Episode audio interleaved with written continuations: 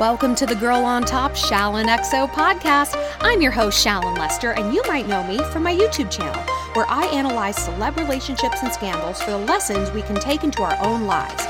But here on the podcast, I answer the best questions you submitted over the past week. Got a love quandary?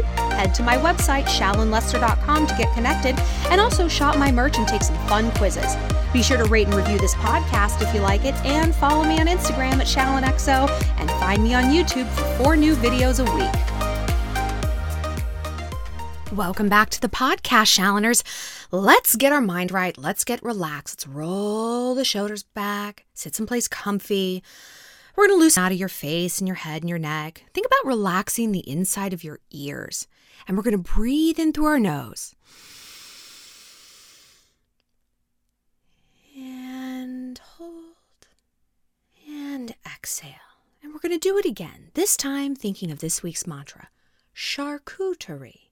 If you've been a Shalloner for a long time, you know that charcuterie is my sort of like pleasant trigger word for relaxation. It's my meditation word, and when I just find myself needing to calm down, I say the word charcuterie. Because charcuterie makes me happy, but not too happy. It's not like wiener dog puppy where I'm like, ah, and suddenly I'm all gassed up thinking about it.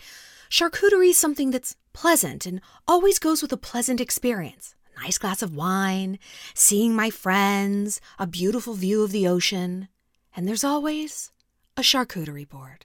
It also has just enough syllables that you can say it. It's got a pleasant pointiness to it. So let's breathe in again. Charcuterie. And with every syllable, just feel yourself relaxing. Now we're relaxed, and now we're awake. Awake the mighty women. And now we're going to tackle a question from Ariana. She said, I've been seeing this guy since February and everything's going great. He seems to adore me, and I've recently started to be introduced to his friend group. We had a little mini friend gathering this last weekend, and this one girl, supposedly his friend of like a few years or whatever, was all over him. She was flirting with him. She was wearing his hat. She was hugging him for no reason. And I just stood there getting madder and madder, but I felt like an idiot. I ended up being super upset and venting about it to his friends, and they all agreed, like, yeah, she was completely out of line. So, what do I do now? Do I have a chat with her? I can't tell my boyfriend to stop seeing her, though, because then I'm going to look like the crazy one. Okay, so you're right. Like, you basically will look like the crazy one, but look, this is such a good question, and this happens so often, and we don't really know how to deal with it. So, I do, though. Listen, no, you don't have a conversation with her. Not yet.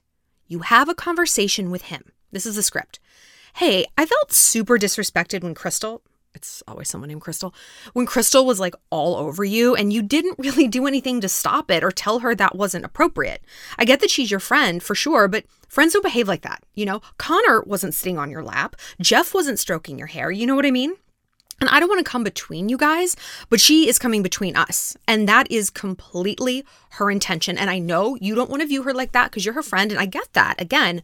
But from a woman to woman point, I can see what she's doing. Just like if you saw a guy friend of mine, like putting his hand on the small of my back and like kissing me on the forehead, you would be like, hey, dude, like man to man, I know what you're doing and I'm not with it.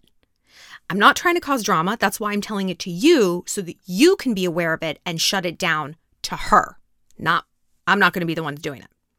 Because instead of an attack, this is phrased as, hey, my feelings are hurt and I feel embarrassed and I need my man to prevent this. Appeal to that protective caveman self, right? And then you listen. You listen to what he says. If he gaslights you or tells you you're crazy, red flag, girl. And you must also pay attention to what he does. If this happens again and he allows it, that's a data point you might want to not ignore. And here's why I say don't have a chat with her. One, she is desperate to feel like your rival, desperate to feel like an equal. It's the same pathology of people who are trolls on the internet where they just like they just bark out this shit and they don't care if the response they get is positive or negative. They just need attention because then that celebrity has noticed them and then like they're an equal and they're relevant and they count. Trolls don't count, Crystal don't fucking count, okay? And if you go to her and be like, "Hey, I noticed what you're doing." She's going to be like, "Really? You noticed?" Oh, that means I'm relevant. That will give her that feeling. So, no, fuck no. She's also going to use that conversation to play the victim to your boyfriend. Your mean girlfriend is trying to control you and tear you away from me and tear apart our friendship, and we're just friends. I didn't do anything. It's your mean girlfriend. And you know what? Once you wise up and see what she really is, I'm still going to be here for you. So, also note of that. You position yourself as the wounded one. The wounded woman in white. Oh, I'm just so innocent. Oh. Not her. Don't give her that card to play because she will. I really think she just needs enough rope to hang herself, as they say. And if she keeps this up, she'll look like a clown and a fool, which she is. And all you got to do is sit back and watch the train wreck. Our next question comes from Jessica, and I feel like this is something a lot of you guys have been dealing with in quarantine if you're quarantined with your boyfriend, which is a man who is in his feels. Oh, Lord. So she said, Hi, Shallon. Yesterday, I think I may have said something that accidentally hurt my boyfriend's feelings. I still haven't figured out what it was because he said that, oh, you, like you know, but honestly, I don't. I cried for hours and I sent him a long text telling him how sorry I was, and I feel like there was more that upset him than just what he said. Last night he told me that everything finally last night he told me everything that was bothering him, and I was so sad when I found out, and I've just been trying to give him space so I don't bother him. But what can I do to fix this? He's the love of my life, and I just want to make him happy and for us to be happy again. Okay. Deep breaths. Charcuterie. Charcuterie. I promise this is going to be okay. Hurt feelings are inevitable, right? It's part of any relationship, whether it's a friendship or love, even your coworkers. They hurt your feelings, you hurt theirs. But the difference is cruelty. Cruelty is not inevitable. Cruelty is where you deliberately say something to minimize, gaslight, terrorize, or cut someone else down. That's not acceptable. But that's not what you did, nor would you ever, I'm sure. So don't beat yourself up. You didn't do anything deliberate nor cruel. Miscommunications happen, and sometimes we just aren't aware of someone's emotional weak spots or their underbelly, and we inadvertently poke it. Okay, one time, oh my God, I made fun of a boy's calves. I mean, I didn't like, I didn't think I was making fun of something, like, because again, to me, that has this ripple of cruelty. I was just like, oh, you're so, I was like, you have such huge biceps and you have these like slender little calves. It's so cool. Oh, girls, if you ever want, if you want to get dumped, like basically on the spot, or to reduce a man to rubble, make fun of his calves. It doesn't matter what they look like, make fun of them anyway. He lost his mind. Like, we broke up. We broke up. Like, I could never get things back on track. We broke up like three days later. And it would be like someone being like, oh, look at your lopsided little breasts. I just, uh, evidently, that's where that falls. But I was like, horrified. you know, I just, I didn't realize that was part of a man's underbelly. It's like the one thing they're self conscious about. So file that away. But the remedy is to apologize, which, look, Jessica, you've done. And then, and this is the key part, you tell him number one, why you understand why he's upset. You validate his emotions and repeat things back to him. Like, here's a script you felt like me teasing you about not playing baseball anymore means you think I view you as like washed up or less than a man, but I don't. I love you for this and this and this and this. Let them feel heard, right? Because there's nothing worse than being upset and someone telling you you're crazy. That's gaslighting. And we don't want to do that to someone else, right? So if, if we hurt someone's feelings, especially if it's inadvertent, we want to be like, oh, I'm sorry. And, you know, now that I pause and think about it, I see why this was upsetting to you. You know, that really does a lot to diffuse. You know, even when you're on the phone with like customer service and you're talking to them and it's like, I can't change my phone number on the account if I can't log in to change the phone number. I can't get the, the text message if I can't change the number. And they're like, I'm sorry, I don't understand. All you want to hear is, damn, that must be frustrating. I got you. We'll fix this. And you're like, thank you. Thank you for hearing me. So that's what you say. That's point number one. Make them feel heard. Point number two, you tell them why it won't happen again. You say, I understand this is a sensitive subject for you, and honestly, I was not aware of that before, but I am now. So I can't erase the past, but I can promise you that going forward, this won't happen. I love you, and I want you to feel emotionally safe with me, and that really is a learning process. I tend to get super upset when I'm in a fight with anyone. I'm really sensitive with my loved ones, and when I get all spun up, my mom always says to me, well, either they'll get over it or they won't. And you know what? It's true. all you can do is all you can do. You communicate clearly, you communicate effectively and neutrally from a place of collaboration, not victory, and then you let them take it from there. If someone wants to be mad, well, that sucks for them. It really, it truly, truly does. It goes back to like, if someone wants to be mad, that sucks for them. And that is also a data point about their character. I don't like to fight or to be mad, and I don't want to date someone who does like to fight and be mad. I don't want someone who wants the drama, who wants the push and pull, who wants to punish, because that is cruelty in and of itself, right? The cruelty doesn't just flow one way. Someone could do something inadvertently and get punished with cruelty. So we really have to be on guard about that. I want harmony, not a war where one person has the power and one person doesn't. But I really do just think he needs like a spell to get his ego back together.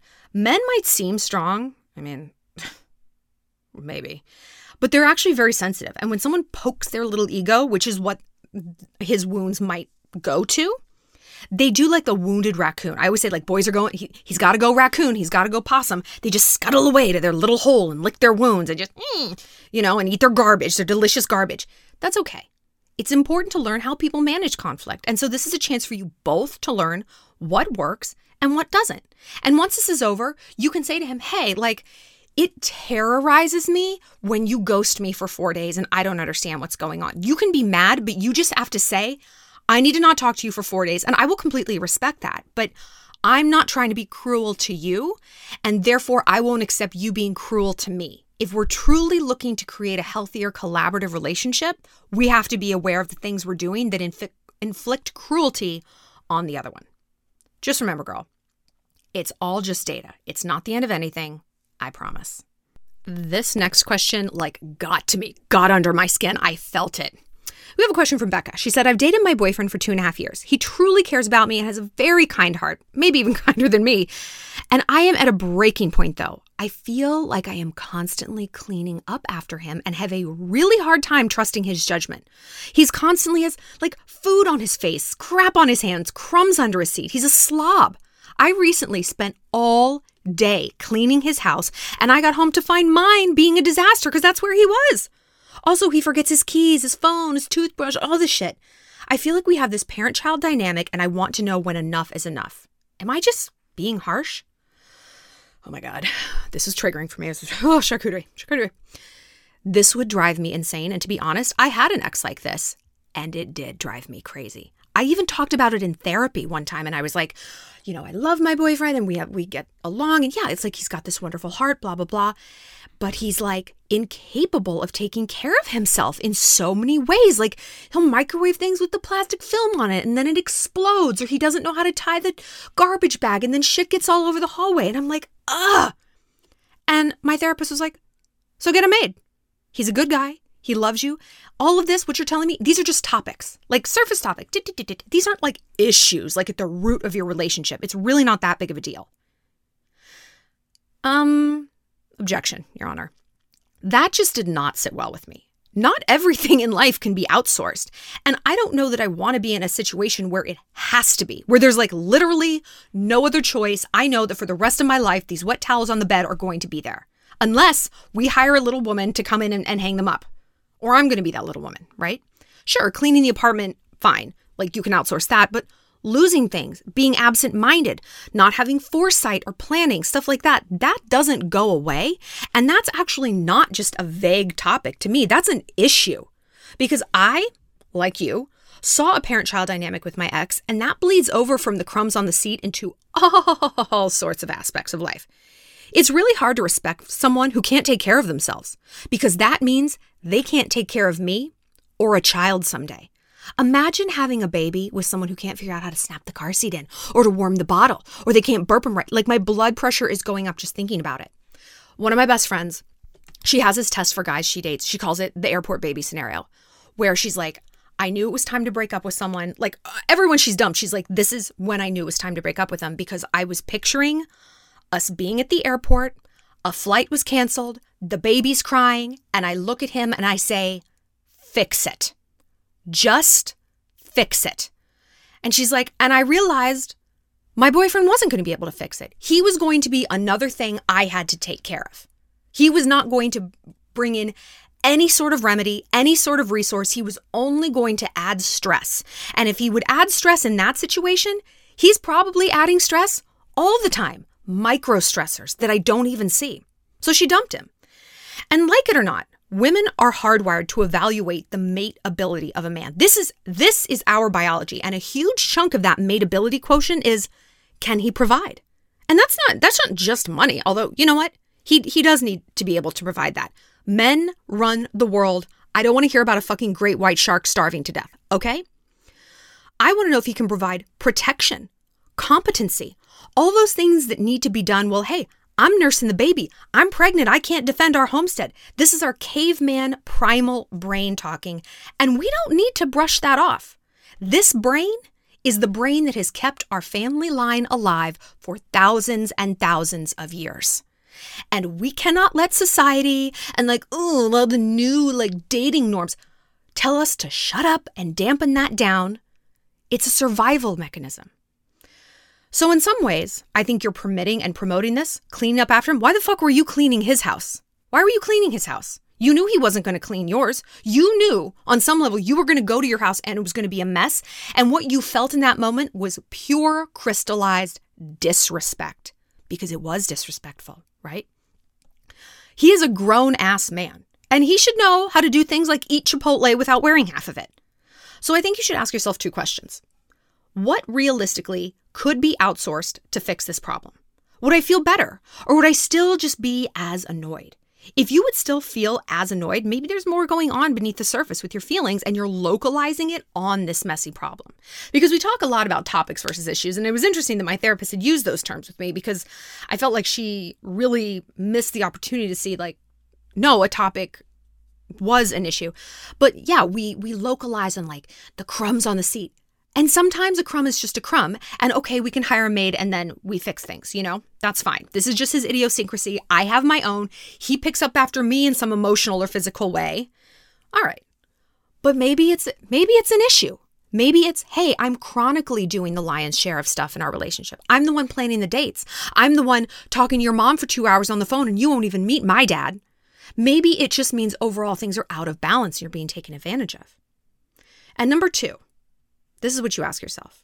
If nothing changed, nothing, if if nothing changed, would I be able to live with this forever? If we couldn't afford a maid? If that didn't even really work? Is this situation giving me what I need? I think to be on the safe side, we really have to assume people aren't going to change that drastically. They're probably not. They might. They might, you know, people do mature and they grow. Uh, absolutely, for sure. But they got to want to. So I try to look at a snapshot of my current circumstances. If I walked into this situation today, would this be okay with me? We can't date potential. And we can't date just someone's heart. Love is logistics. So weigh that along with the good and then see where you stand. So I usually don't do two questions that are of the same vein, but I feel like we're on a roll, and the roll is apologies.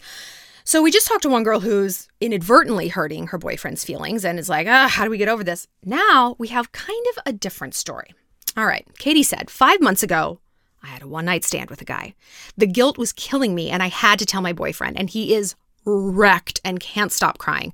We met a few days ago, cried a lot, talked about how we want to work it out, and he could tell how sorry I was about it. And right now, we're taking a time out to just not talk, but he's still so upset, and I can't stop crying. I can't stop crying. I don't know if I should text him, reassuring him, or give him space. It's been eight days since I told him and two days since we last met in person. We're long distance already and we're going to be going to grad school, but I don't know. It's just all up in the air right now. How should I go about this? All right. Again, whoo, charcuterie. Don't panic. I don't think this is over. If it was, he would have said so right up front. Like he would have just been like, bitch, and walked out, right? Sometimes, again, men need to do the raccooning and slither away and lick their wounds. But ugh, I know, like waiting it out, it's torture. It's torture. But remember, time heals nothing. It's what we do with the time that matters. And what you need to do with this time is figure out why did you cheat on him? Why? That's going to give you a sense of control over this whole thing. And more importantly, that's what he wants to know, even if he isn't articulating it. I'm sorry, of course, of course, it's good to hear and what we need to tell people. But what we truly need in order to move on from something is I'm sorry, and this is why I did it. And this is what I've learned. and why I'm not that person anymore, and therefore why none of this will happen again. We want assurances. When we're in pain, we want to know this is never going to happen again. You buy a cheap little car, it gets wrecked. What do you do? You buy a bigger, safer car, right? You want an assurance this isn't going to happen again. Your house is broken into, you get a security system. We want fences, we want locks. And that comes from really taking a good hard look at what was motivating you. You're absolutely right. I mean, you are good and right to apologize. But are you absolutely sure that you want to be in this relationship? If the answer is no, that's okay. There's no right or wrong answer. There's just inauthentic versus authentic. So, what was under this? Were you bored? Were you vengeful? Were you unable to be bored and you don't really have healthy coping mechanisms for emotional pain, so you reach for a distraction? Are you stressed about this grad school thing looming and you're kind of trying to like pick a fight so that he leaves you so you don't have to have this long distance situation? There's some thing under there. And diagnosing it is not super fun. But if you can, if you can do that work, you will save yourself truly a lifetime of pain. Know thyself, baby girl. Because when we really do, then our relationships, they fall into place more naturally. We can recognize, like, oh, this guy's coming towards me. It's a one night stand that could happen. And we're like, no, I understand that I'm feeling hurt, hungry, angry, anxious, something. And so I see him as what he is just an emotional getaway car, a needle full of anesthesia. But I don't need that. I've got my own coping mechanisms. But it's work to get there, right? And it's practice to stay there.